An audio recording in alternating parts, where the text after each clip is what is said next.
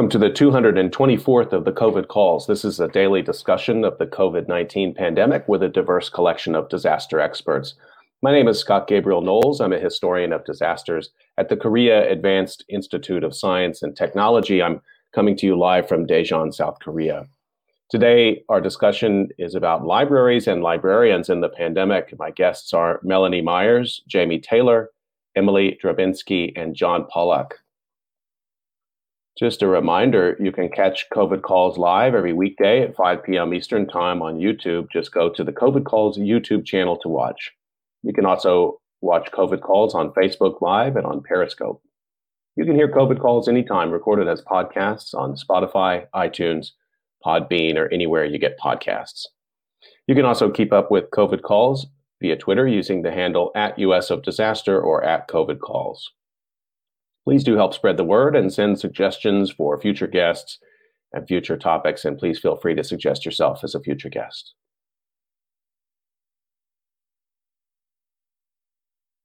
As of today, February 19th, 2021, there are 2,448,188 deaths from COVID 19 globally. That's according to the Johns Hopkins University Coronavirus Resource Center. There are 495,015 deaths in the United States reported from COVID 19, and that's up from 492,302 reported yesterday. As a way to bring some humanity to the numbers, I've been reading a life story or a story of advocacy for those impacted by the pandemic in some way, and I would like to continue that now. The headline is Anita Schiller died January 23rd and had been recognized for her research that led to greater pay equality between genders. This was written by Gary Warth and was published February 4th, 2021, in the San Diego Union Tribune. Anita Schiller, who brought to light the pay inequities for female librarians and co wrote an award winning prescient article on the privatizing of government information, is one of the country's, one of the county's latest COVID 19 fatalities. Schiller, who died January 23rd at 94, worked many years at the University of California, San Diego, was appointed a member of the California Council for the Humanities and received the highest honor from the American Library Association for what it described as her groundbreaking efforts to enhance the status of women in librarianship. She was born in New York City in 1926 and lived in San Diego since 1970, working at UC San Diego over the years as a reference librarian, social sciences bibliographer, and data services librarian. Her son, Zach Schiller of Cleveland, Ohio, wrote in a memorial to his mother that she was very young when she learned about the need for collective action from her parents. She met her husband, Herb, in New York and married him in Berlin, where he was working as an officer in occupied Germany in 1946. Once, while she was flying to Paris on a military aircraft with a friend, the plane caught fire and she parachuted over the eastern zone of Germany. Her son, Dan Schiller of Santa Fe, New Mexico, said her friend survived after the plane crash landed safely, and his mother was rescued from a tree by Russian soldiers. Anita earned a master's degree in library science from the Pratt Institute and was working at the University of Illinois when she researched unequal library service delivered to poor areas in East St. Louis. She also conducted a major survey of salaries paid to employees by 2,000 colleges and research libraries across the country, revealing significant pay disparities between men and women. The work resulted in speaking engagements and the publication in 1968 of her study, characteristics of professional personnel in college and university libraries. It was the first such study that showed the extent of the disparity, Dan said. It has made her a kind of heroine for librarians, especially women librarians across the breadth of the United States. After their mother's death, Dan said he and his brother began receiving emails from people across the country, including from people they did not know, telling them of the impact she made on their lives it does give you a feeling of here's a life well spent, a life fully engaged in a cause, he said. His mother had other causes as well. She and Herb, a renowned sociologist, media critic, and scholar, together won the 1982 Gold Pen Prize by the Los Angeles based PEN Center for their article about the privatizing of government information titled Who Can Own What America Knows? Herb Schiller died in 2000. Dan said his mother tested positive for COVID 19 on January 4th, but had no symptoms for about two weeks. After symptoms did appear, she was hospitalized just days before she died. She's survived by her son Dan, his wife Susan Davis, their children Lucy and Ethan, and son Zach, his wife Gail Long, their daughter Kimberly Long, and her children Mirabelle and Justine. The public remembrance will be planned later.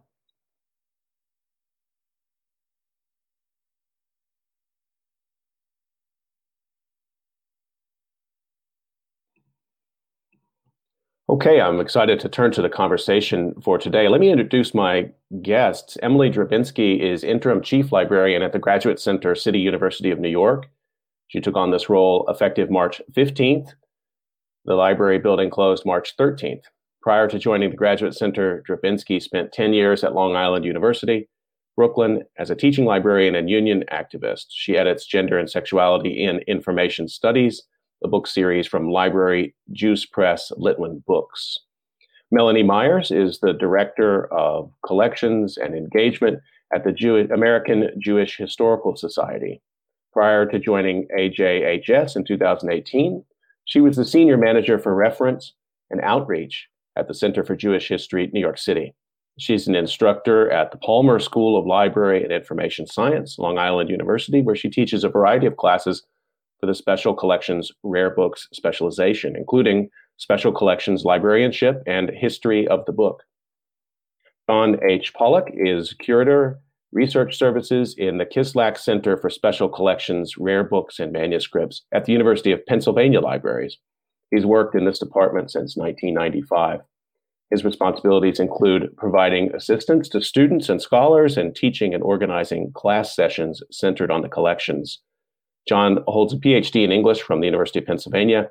He specializes in early American literature and history and early modern book history. His research has focused on topics including Native American languages and Benjamin Franklin and colonial education. And my fourth guest for this special session is Jamie Taylor. Jamie is the Discovery and Resource Management Systems Coordinator at UMass Amherst. During the pandemic, she's been both keeping library catalog and search systems live for remote teaching learning and research, and working on the five college consortium's implementation of Folio, an open source library services platform. She's currently working on a book chapter about project management in consortia.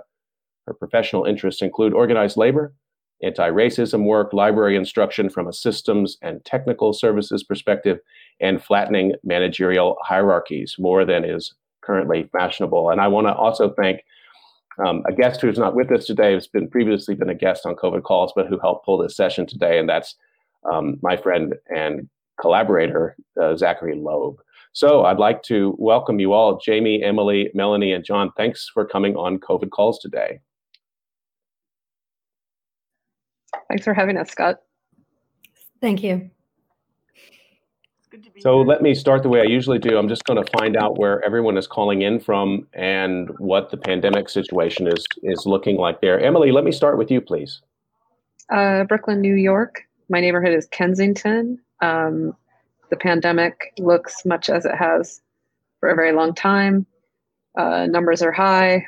Feels very unsafe. I would say masking is pretty pretty good around my neighborhood. Uh, I've really been relying on running as a way to keep my head about me during all of this, so I'm ready for the snow to be gone. Melanie, let me bring you in. Same question. Um, I'm also in Brooklyn, but in a different neighborhood in Sunset Park. I would concur with Emily's um, assessment. It's it's been the same, um, you know, for about the last year. Um, but this neighborhood got hit really hard by the pandemic um, in Sunset Park, and um, so it's masking is not great in this neighborhood um, to be frank. But you know, hopefully, hopefully, as she said, the snow will be gone. I don't really mind the snow. I grew up in Michigan, so this is fine for me. But um, but I think we're all a little tired of just not even being able to get outside for a little respite, you know, with the slick streets and the sidewalks. But absolutely, John. Same question to you. Sure. Um, first, thanks for having us, and great to be with amazing colleagues. Uh, I'm in Philadelphia, uh, in a neighborhood called East Mount Airy, and um, I spend some time on the university campus as well, a couple days a week, depending on the week. Uh, so I'm I'm a bit around Philadelphia. The the city numbers are actually on the decline, according to the news. Uh, vaccinations, however, in Pennsylvania have been pretty abysmally slow, from what I understand, and um, there have been a couple of impressive uh, local civic disasters in that area, which aren't really today's subject, but. Um, at the university side, apparently the numbers are either steady or increasing, and we've gotten some occasional warning signals about the student population, which is smaller than normal, of course, but nonetheless still there. And what the implications of that are or will be, I think, are still a little uncertain partway through the semester. It's something I'll follow up on maybe as we talk a little bit more. But John, since you raised it, um, and then Jamie, I'm going to come to you one second. Is um, when you go on campus, is that elective on your end, or is that an expectation that you need to be there a certain number of days a week at this point?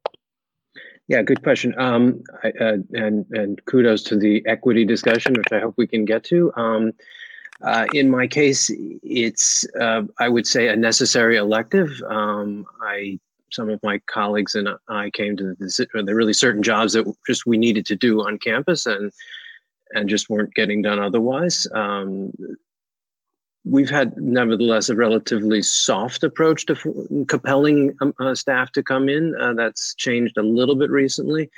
I think it it's it's a complicated personnel situation. I would say, um, hmm. um, and not easy to figure out. Uh, so it's only a small group of us, even even in my own department, who are in. Um, in other departments, there are stricter requirements for people who need to come in. Mm, it's not a one size fits all by any means. In that. No. Jamie, thank you, John. Jamie, um, same question to you. Where are you calling from and, and what's it look like there?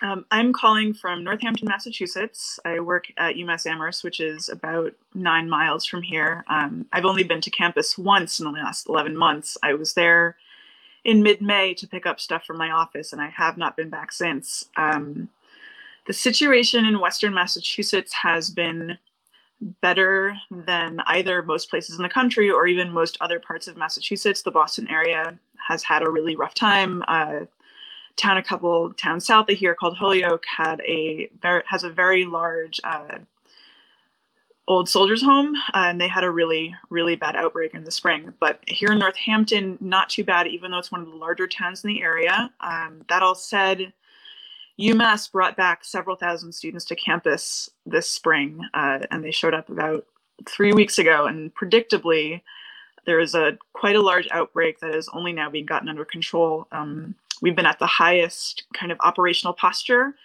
of the university, the most um, restricted one for the last couple weeks because we were having 100 cases in students a day for about a week, and now we're down to 30 or 40 a day.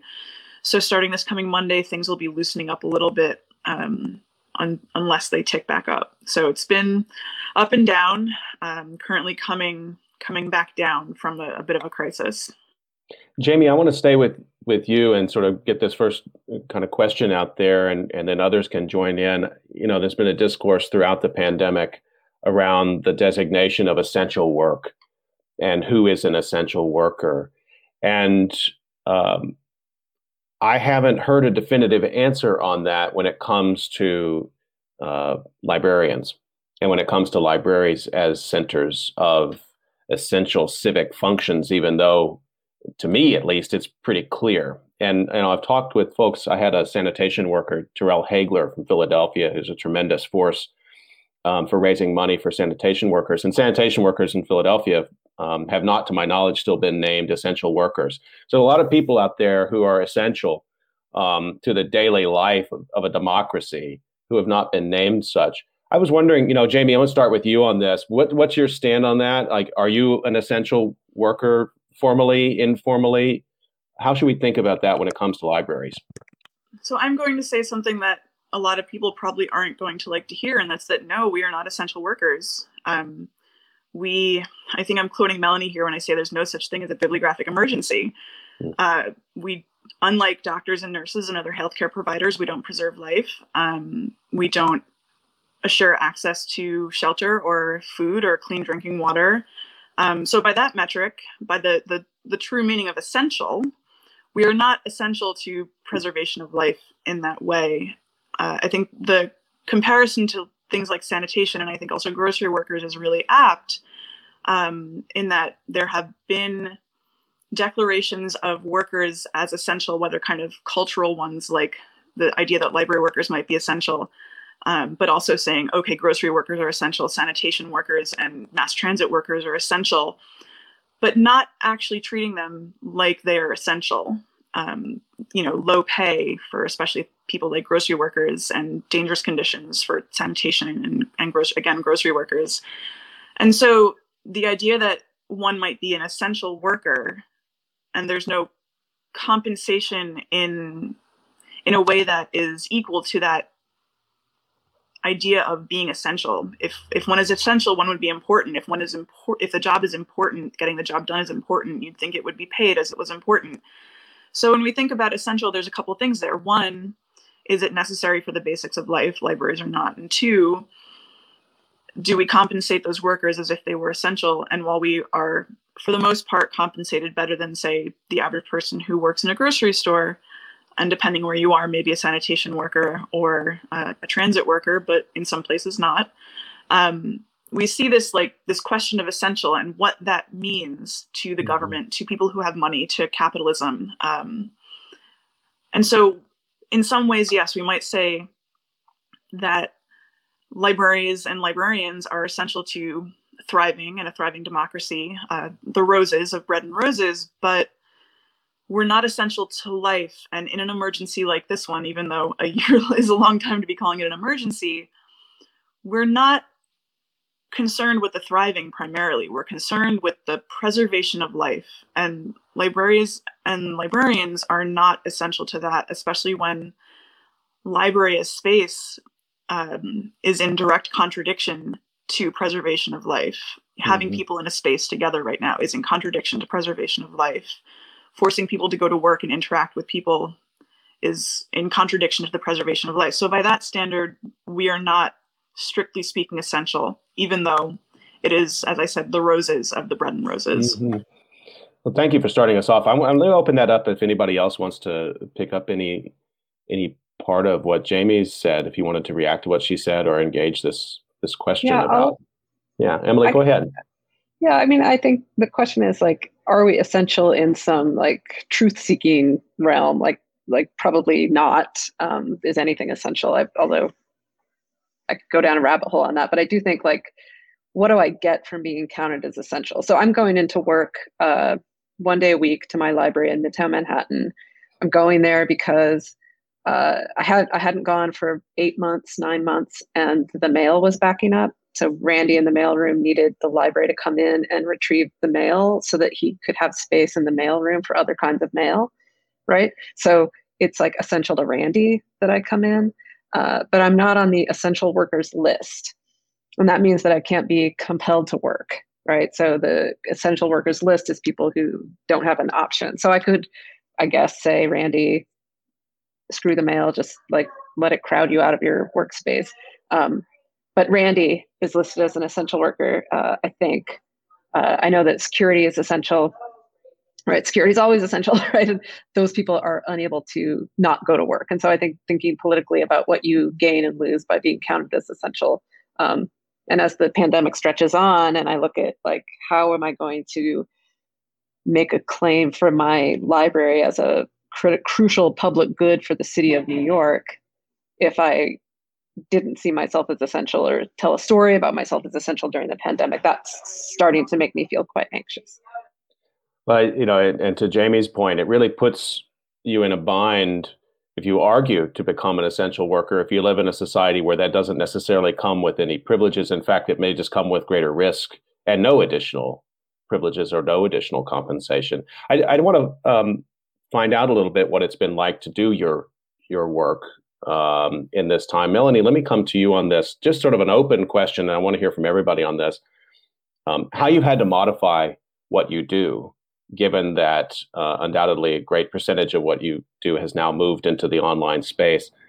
Melanie, starting with you, just in terms of patron services, um, how have you had to change your daily life, your daily work habits? Well, I mean, our reading room is closed, and it has been closed since March 15th and uh, of last year. And you know, for special collections, we really depend on in-person visits for an enormous amount of our patron traffic. People come to look at these, uh, you know, these things as artifacts, as you know, um, the physicality of the item. And while we can deliver some of this digitally, it's um, it's not the same, and we can't deliver all of it digitally. We can't deliver even close to it digitally. So we you know we try our best we try to be as accommodating as we can we're very lucky that because we're housed at the center for jewish history there's a digital lab there. So we've been able to accommodate an enormous amount of requests to digitize material that had not been previously digitized. And um, i would say that's overall been you know incredibly positive. But um, you know it's it's really been difficult. And i think for us though honestly the the bigger hurdle is not so much the reference piece because that we have you know under control and people know we're closed. They know they're not coming in and they generally have been happy with whatever we can give them. But the bigger issue had more to do with the types of projects that we use to fund um, our staffing which is largely based on archival processing which you need to physically be there to work with the materials. And so if we're not hitting our grant benchmarks, if we're not hitting the funders benchmarks, then we're seeing a substantial reduction in our income. And that's been, but we've been very fortunate and we've managed to, we've had great funders and donors, and we've managed to just sort of think creatively about what's really necessary to do on site and how much more than we ever realized we could actually do at home. And um, and we were always able to do it, I think. But sometimes in special collections, we get um, can be easy to sort of say this is the way we've always done it and not think sometimes about other ways to do it until you're forced to do it and now now that we've been forced to i think it's um, you know it's just changed the way that we look at a lot of these projects and what we really have to be on site for what's really critical. And that's been probably the biggest change i would say. I mean just to follow up on one one piece of that as a historian and a person who relies on um, the work that you all do um, I get a shiver down my spine when I think about if I had been a, a graduate student relying on a certain collection, uh, particularly ones that are in process, where you have a good relationship with the with the reference librarian, with the archivist, um, somebody who had gotten a grant to fund some research, and it, as you said, it should be completed in a certain time frame, and now all of a sudden, um, I can't get access to those collections. It, it seems to me, Melanie, that maybe um, you may find yourself in a position of emotional support for researchers like that at this time who just really want they got to get those materials right? Yes um, but as jamie well knows because we worked together at the center for jewish history for many years when i was the head of public services uh, managing people's expectations is part of the job and especially when you have a background in reference. So and that's something that um, you know we also have the reference department at cjh who are fantastic and who take a lot of that burden off of us. But yes i find myself fielding a lot of anxious emails and phone calls from people about their research about what they want. And for the most part i think you know so long as you can be reasonable and um, and tell them what you can and what you can't do and really set those expectations i think that's and it's no different than doing it behind the reference desk honestly. You're always sort of working you know trying to um, you know, let people know the parameters of what you can and can't do. So.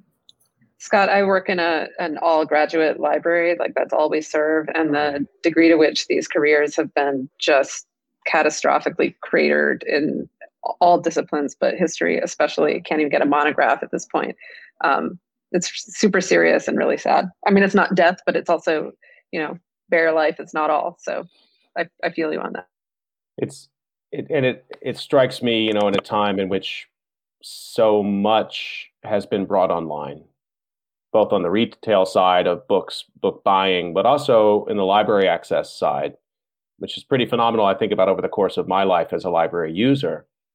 Um, but boy, you scratch below one level and you just see most of it's not there. Uh, and that's and, what I do with most of my time. Um, is I, I run the, the systems through which that digital stuff is found and served to patrons. And, and the moving off campus of every single function um, puts extra layers between as we have to authenticate, make sure you're allowed to see it. Um, and that has been, I think, really surprising, especially to undergrad and undergraduates who are used to that seamless access to it from on campus. Um, so that you know the the way things worked when they were on campus it's not how it works now. And that barrier to entry has just gotten a even if it's small it's a little bit higher. You now have to log in and you didn't have to log in before. Uh, and there are certain for example HathiTrust has an emergency temporary access but you have to mm. click you know seven different buttons in three different systems to get to the thing and then that means you can't borrow the book from your library if your library is doing circulation because you mm. only have the number of copies that you have um, so it's just it's very tricky to kind of explain why these things happen no we can't do that because of licensing agreements if we don't follow those agreements that we have with a multinational giant corporation like Elsevier, they'll just turn it off and no one will be able to access it at all. So there, there's a lot of that that is out of our hands and out of our power. And that that itself is hard to explain to people who just expect it to be there because usually we make it look fairly seamless. Uh, john i want to bring you in on on this anything that you've heard so far but particularly to this point about that fragile relationship between the user and the material which in, again in my experience um, you know librarians serve in that role to make it as seamless as possible. And every step you put between a person who wants to read something and find something right. and their ability to read it and find it, there's a greater likelihood they're going to give up and go do something else. Right. And special collections, of course, are famous for the walls we've built um, for, for many logical reasons, but those are walls nonetheless. And of course, this kind of a wall that we're experiencing now far more physical and metaphorical at the same time. It's really hard to it's really hard to deal with. I mean, I would just add on to to what everybody's saying that one thing this this has always worried me as a kind of a reference librarian myself at all times, but I think particularly now uh, that yes, I think we're good at answering the questions that come to us, and we all do the best we can. But the unasked questions, the the students we don't see, the the encounters we can't have I know that that's a significant part of what I do in, in a regular work world. Um, well, that's hard to measure. It's very hard to measure. And it's just that's another kind of, of research opportunity that's disappeared. I think it's true at the graduate student level as well as the undergraduate level, you know, even though theoretically graduate students have more of a mission. But nonetheless, we they, you know, we need each other to feed the the learning and it's really hard to to to keep that thread um, now i find John, despite me, all the things we're doing let me stay with you on this because you mentioned undergraduates so i'd like to hear from um, each of you um, that wants to contribute on this piece just thinking about how pedagogy has has changed the way that libraries librarians interact with teachers um, at all levels. And I suppose, you know, wrapping into that also the way that library and information services pedagogy has also changed through this through this time. I my sense, at least, um, you know, through teaching throughout this last year, is there was an assumption that we could take all our classes up online, and well, not everybody assumed that. Some people assumed that, um, and the discussion was always about the relationship between the professor and the student and then I, I know so many colleagues who said, well, I've relied on libraries more this year than any time before as a as a teacher. I, John, I want to hear from you yeah. first on your perspective on that. I'll be quick because my colleagues here are, are, leaders in this field. So I um, I think on the one hand, you know, the the the spark to innovative creativity has been impressive. I mean, there is a very active list serve, multiple ones actually, but one that occurs to me of of uh, librarians focused on, on teaching and pedagogy with primary sources. Uh, I'm sure my colleagues know about this and they participate and, and which just sort of exploded in terms of presenting resources, coming up with ideas, suggesting technological solutions, um, kicking around interactive plans and schemes and setups. It's it's amazing, and I I, I lurk there a bit, and I, I because it's fascinating. Um, so, um, of course, all of this borne by you know an enormous hardship. Uh, I've had some good moments. The um, the uh, realization that, uh, stupid though this sounds, that showing a, an original source, a document, an early printed book uh, on a little doc cam with a you know a 150 buck thing that we were able to buy before they were all sold out to a class on Zoom hokey as that seemed to me, I proposed it, but I was like, oh, this ain't to work. Uh, actually, did in terms of uh, inspiring some student engagement and questions and discussion with a faculty member. So there's there's been some good times. Nonetheless, my teaching volume is way down. My, you know, the ability to sort of craft individual research with with undergraduates, which I think is is a is a great frontier in in special collections. You know that I, I, like our custom built world. You know, there are things to discover for every student. Well, that takes an enormous amount of our time, and it's really you really can't do it with a closed reading. We just can't. So I'll shut up now. But thanks. Now, the, let me bring others in on this. Uh, the new demands on your work as what counts as teaching in the Zoom space um, evolves. Emily, any thoughts on that? Yeah, I mean, I I I, I don't. Um, I have a lot of thoughts and feelings about online education. I think uh, mostly it doesn't work. I think it's not working.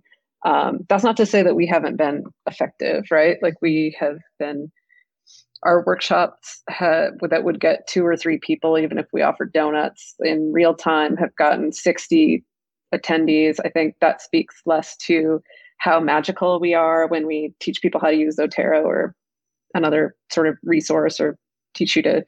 We had um, there's a software that where you that helps you write. Scrivener. Scrivener workshops have been like through the roof. Grant seeking workshops. Those have been really positive but i think it speaks less to the content and more to the need that people have had at least at the beginning of the pandemic to see some social space like to be able to come together and like not be alone. So the sort of online zoom sessions that we've done have been really strong.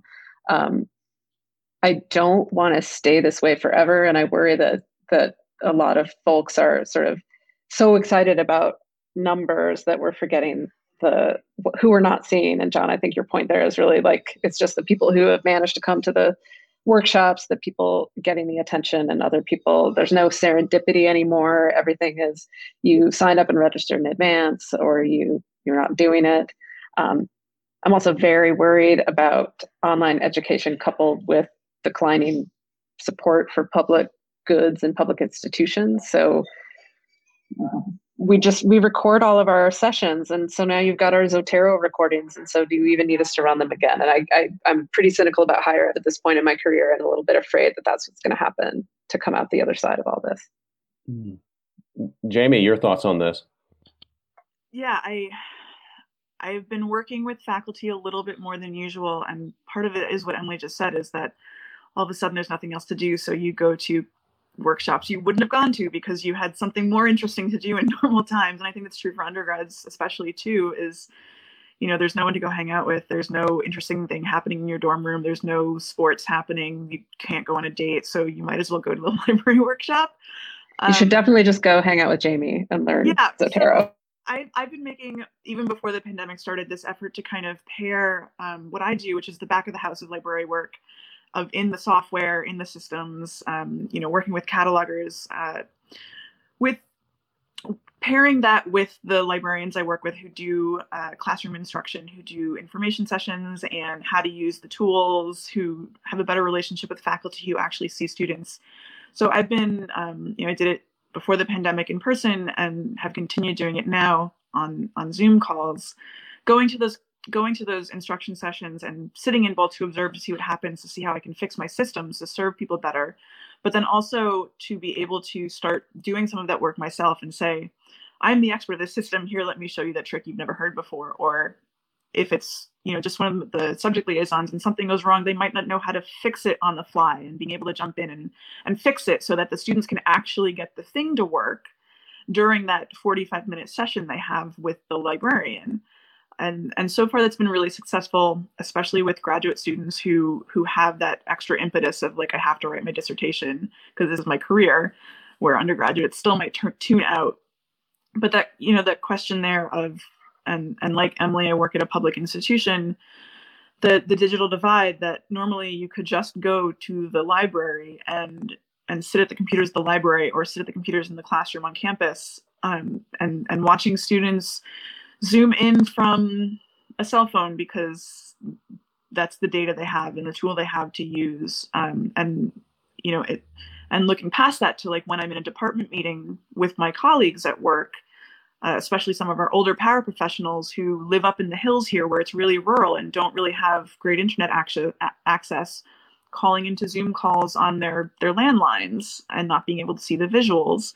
So so dealing with that in a way that can't be gotten over because we don't especially a public institution with tens of thousands of students we can't just supply the the useful technology to everyone and supply everyone with an inter- internet connection. And at least when they were on campus that was to some degree not always great but something that could be done because you can either see the person you're talking to live or you can use the resources of the campus that you share with the other students. Um, and not having access to that just makes the inequalities that already exist about race and gender and class and, and things like that just uh, reified and reinforced when someone who's wealthy is going to get a better education because they have a reliable internet source and their own laptop and don't have to swap the phone with their siblings or their parents and be mm-hmm. careful not to use up all the data. Which is going to happen in all universities, private and public. I mean, I think we all see this, no matter how elite your school is.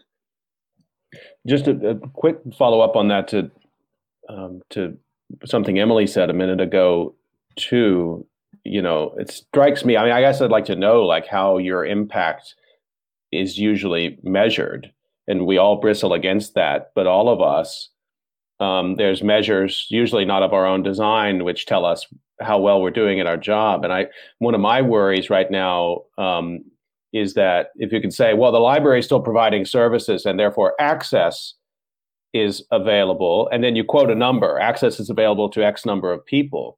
But that uh, the harder measure and probably the more important measure which is how many people are using materials or how many people are interacting with librarian and how long they spend doing that that that measure which to me would be equal if not more important is not is not in the calculation right now and then we'll just move past it. We'll say well we don't know about that but we still have maintained access. So by that measure we're doing what we need to do emily i, I think i've made it what, but what jumps right to my head is door counts, right? That's like the number, like how many people came in, right? And we don't have that count anymore. And so we're already like, already they had taken the basement from us for some sort of digital teaching lab that was, I'm sure, important.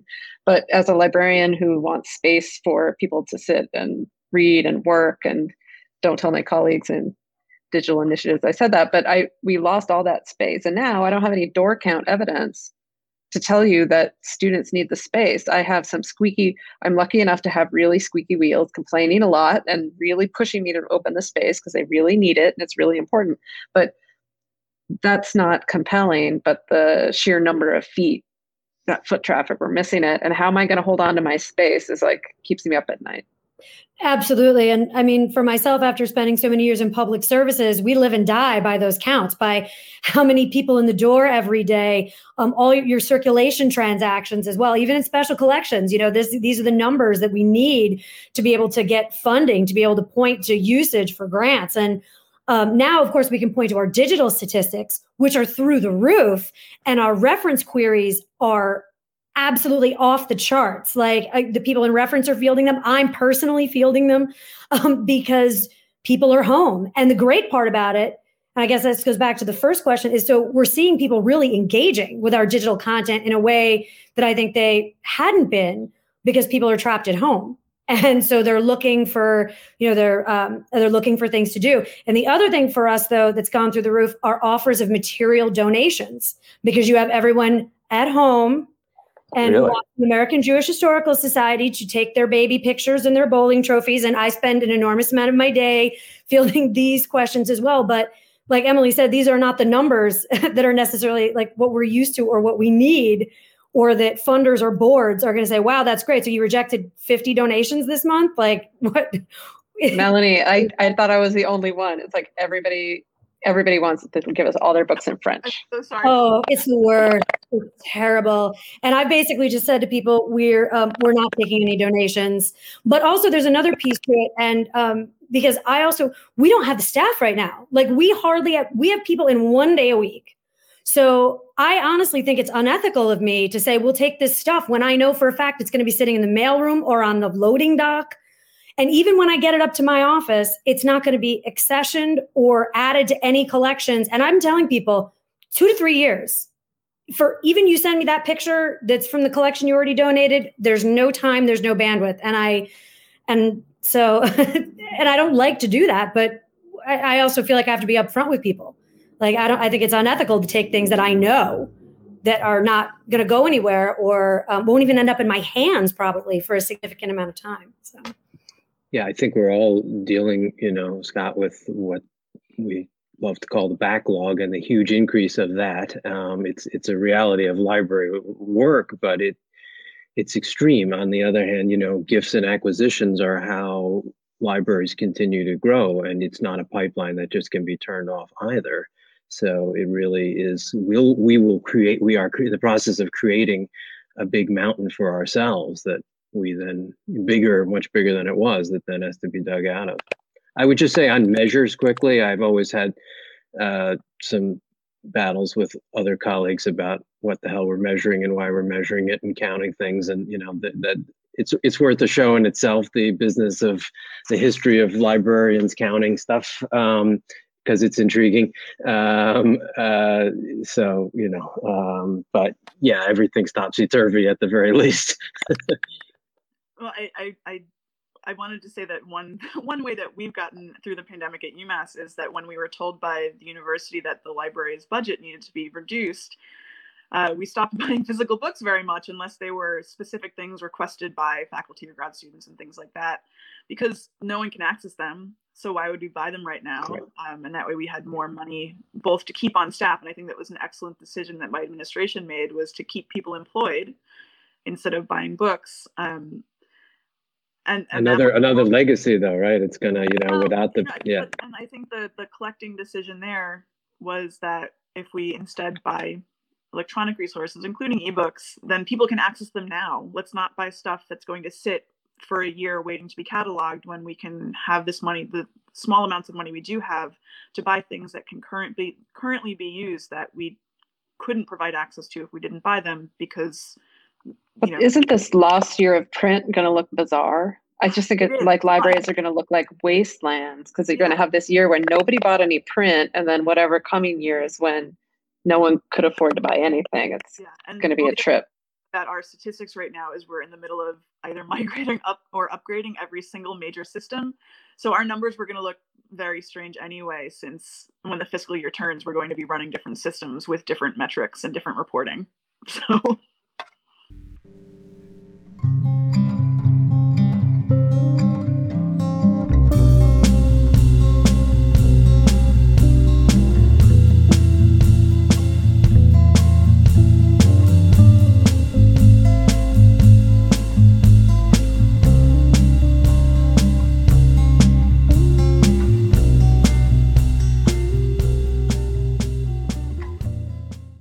We started to get into that just now. Into that. Well, first of all, I should take care of some business. I remind everybody that you're listening to COVID calls, and we're talking today uh, about libraries and librarians in the pandemic. And I'm talking with Melanie Myers, John Pollack, Emily Drabinski, and Jamie Taylor. And you can get your questions into the YouTube live chat. Just put them in the in the chat. We'll get to those, or you can put them up on Twitter. Just be sure to tag at US of Disaster with those. I did want to come to. We were getting into some um, staffing issues, metrics, budgeting issues, a lot of things I had never considered until just kind of listening to you, you know, run through some of these challenges. You're the budget for digital access and digitization, one might think on an emergency basis has maybe been increased. That may not be a good assumption, but you know, a point that was just made is when we go back to normal, whatever that looks like, um, I don't imagine magically you're going to have the budget to make up for the lost acquisitions, the lost staff time.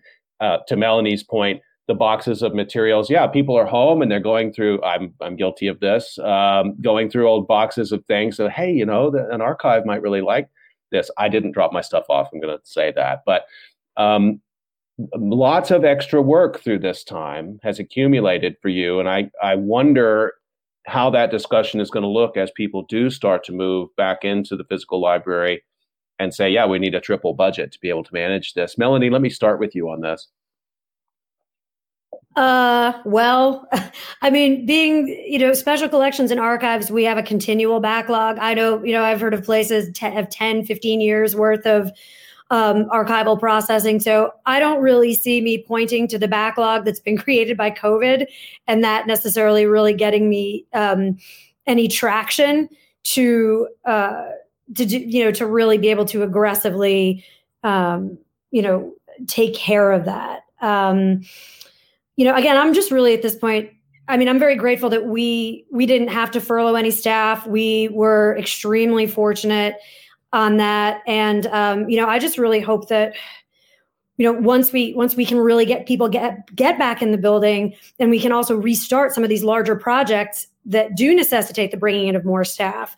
That then um, you know we can restart that productively. But right now, I feel like I'm just really focused on keeping the staff that I have and keeping them from burning out because I this is just such a stressful time and I feel like remote work is a whole different animal. And um and this is just a stressful time all around you know just taking work out of the equation. So you know I don't know.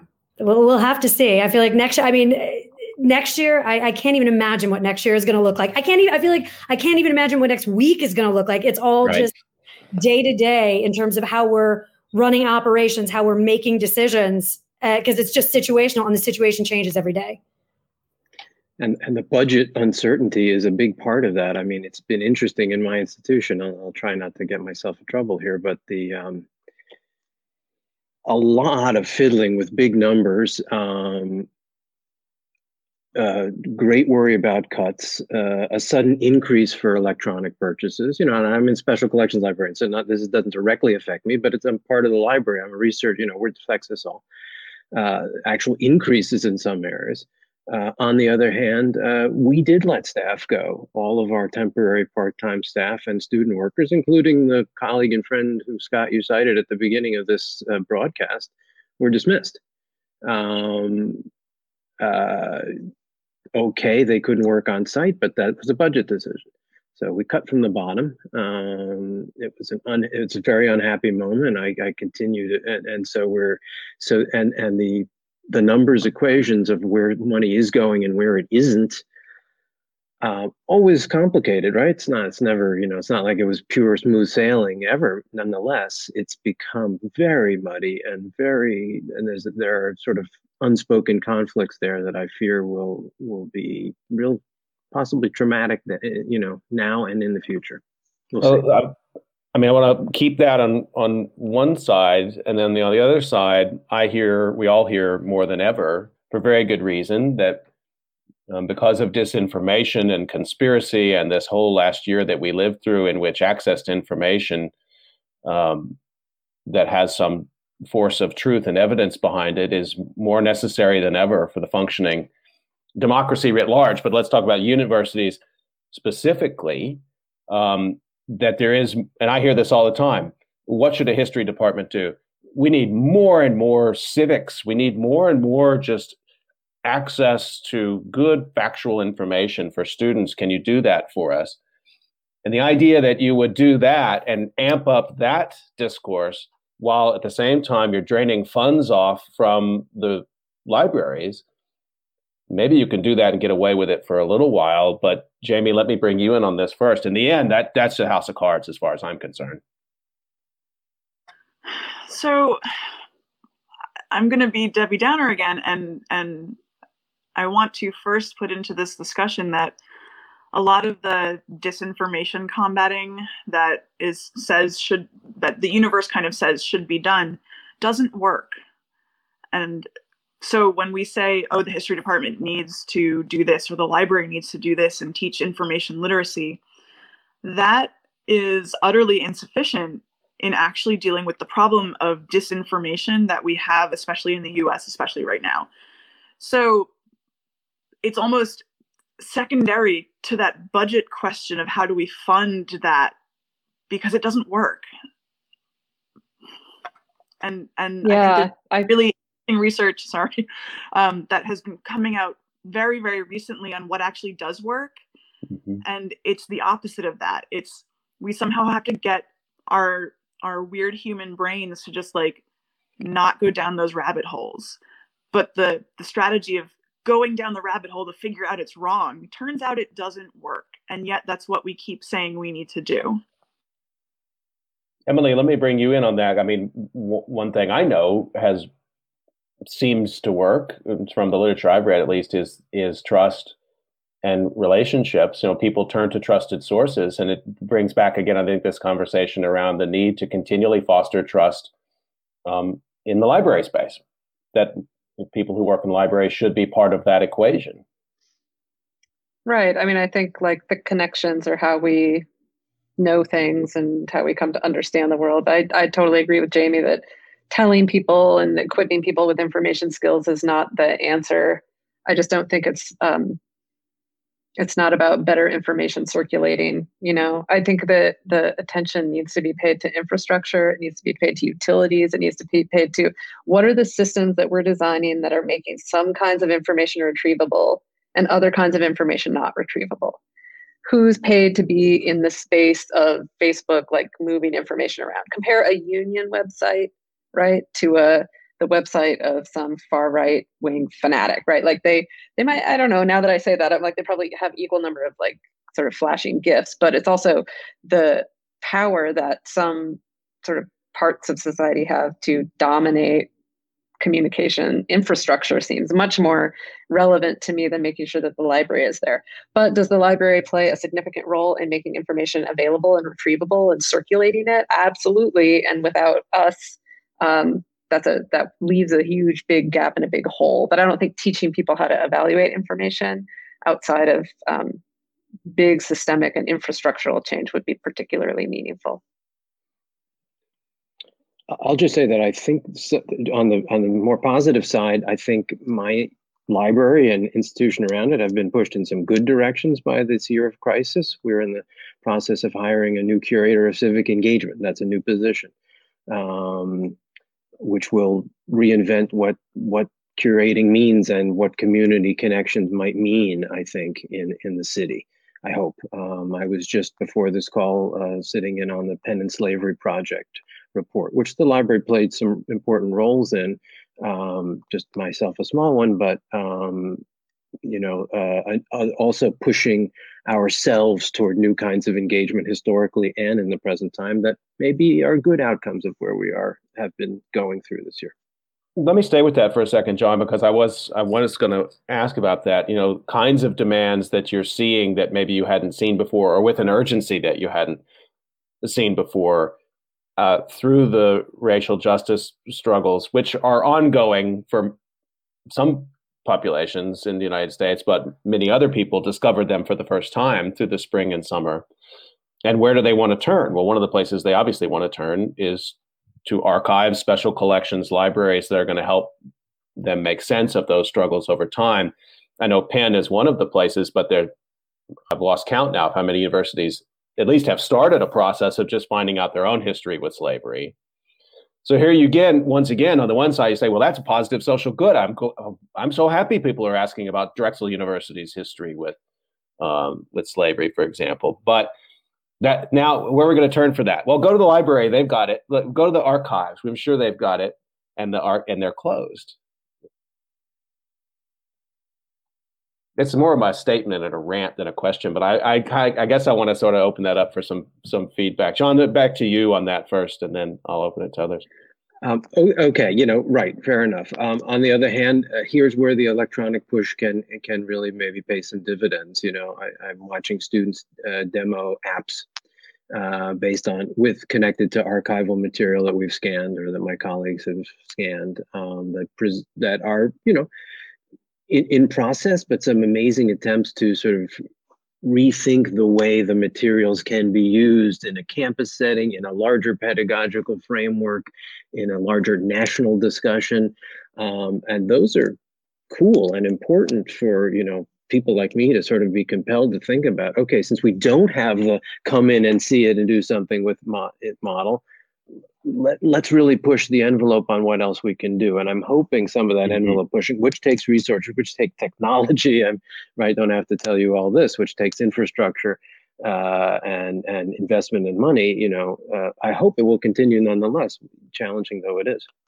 We're almost up on time. I wanted to, I'm going to get one more question and get around for everybody to get a chance to answer this. And it has to do with how uh, you see training um, for people coming up behind you in libraries, information, science, uh, special collections. How's that training going to change? I mean, one thing I've heard is that I don't agree with this, but you know, for all of us, we're going to go back to some normal, and this period will just be kind of an aberration, and we'll let it go. Um, I'm curious to hear from you, and Melanie. I want to start with you. What do you think about that? How do you think pedagogy of library and information sciences is or should change as you come through the pandemic? Oh yeah. and I'm not going to give you enough time to really answer, but, but at least sort of headline level. I, I mean, there's there's a lot of different issues I think with how um, with library school and how we educate people, particularly within special collections. Um, and some of that I try, try to rectify through my own teaching, which has um, I tend to teach through a really access focused lens rather than a materials focused lens. Um, and a lot of special collections, we have traditionally privileged materials over users. I don't think that's necessarily the case anymore. I think that we are much more access focused. We are much more open. We do um, a significant amount more outreach than we do. But I think that's a really um, important thing for us to think about and change and to also especially in this new digital environment because there are so many more opportunities for us to share our materials with people in ways that we really hadn't i think leveraged properly before you know we've had an enormous amount of success we did these little short videos that were called live from the archives I didn't think anybody would want to watch this. Who would want to watch me standing in the archives, like blathering for 20 minutes? I was blown away by how many people wanted to watch this and how many questions we were getting in the chat. So it's also, and that's another aspect of it too, which is not just engaging, say, with graduate students or undergraduate students, but also how do we engage with the general public and how does special collections maybe do a better job of that and thinking about that as a core piece of our mission as opposed to just sort of, um, you know, within the academic environment that we're all kind of accustomed to, I would say. It's our comfort zone. But. Emily, can I bring you in on this question? Sure. As my friend Carol sadly tells me every day, these are the good times. So, what's coming for us in terms of like continued attacks on the public sector, it's like dire and scary. So, if I was designing a library school curriculum, it would have a whole track called how to how to be ready by getting ready and staying ready and conversations mm. that, that are explicitly about power how to build it and how to share it and how to uh, use it to get what you need and to fill your demands. I think anybody who doesn't have those skills right now is going to have a very, very tough next decade. John, your thoughts on training the next generation? Not much to add to those powerful words, except that um, tying the technology to the materials, not separating them. I mean, Jamie's point a few minutes ago about, you know, let's get the multiple divisions of librarians in the same room having conversations together. I mean, in terms of how librarians are trained, at least there's a chasm or has been a chasm between the work many of us do on a daily basis and what library schools have many of them at least have sort of privileged. And I, would love to rethink that and i'd love to rethink all of our roles uh, as, uh, and you know um, there's a lot of lot we can talk about there. Jamie i'm going to give you the last word as we wrap up on this I'll try to make it a good one. And I want to bring in two things as we talk about the future of librarianship and training new librarians. One is something that we can see just in this in this little group of us alone is that we're very white and that needs to change. And there are reasons why that's hard to change. And one of those reasons is the second thing I want to mention, which is the cost of becoming a librarian. It grad school to become a librarian is very expensive and it's very hard to get funding. So most new librarians finish grad school with a lot of student debt. And that's only been increasing as throughout the entire academy we've seen decades at this point since the late 60s increasing expense put on individuals and defunding especially by states and the federal level. So we have to think through why librarianship is so white and how we change that and a lot of how we change it is by making sure that it is not prohibitively expensive to train new librarians. So here at UMass, one thing we're doing um, is thinking through how we, even though we don't have a library school at UMass, we have a couple nearby, can support young librarians to be of color, especially Black and Indigenous librarians to be, um, and we're trying to create a fellowship, which of course is kind of hard since we're a state institution um, and the funding has to come from somewhere. But thinking even if even if we, this one institution, can make it possible for a few students a year to make it through grad school without the debt, all of a mm. sudden we have more people of color in librarianship, especially Black and Indigenous librarians. And Jamie, also just um, because you and I are in agreement about this, a big part of that also is the unpaid internship. And as a profession, we need to all stop it. like I think personally, but yeah, let's get on that. Well, powerful words to finish with, and I'm sorry to draw this to a conclusion. It sounds like we're going to need a part two of this discussion. I want to remind everybody you've been listening to COVID Calls, and you can catch COVID Calls live every weekday at 5 p.m. Eastern Time. And um, I'll be back on Monday to continue the discussion um, with some of the scholars who are doing work with the LePage Center at Villanova, Villanova University. So I want to thank my guests for today, Emily Drabinski, Melanie Myers, John Pollack, and Jamie Taylor for a really lively discussion about libraries and librarians in the pandemic. Thank you all for your time today. Stay healthy, everyone. We'll see you on Monday, 5 o'clock.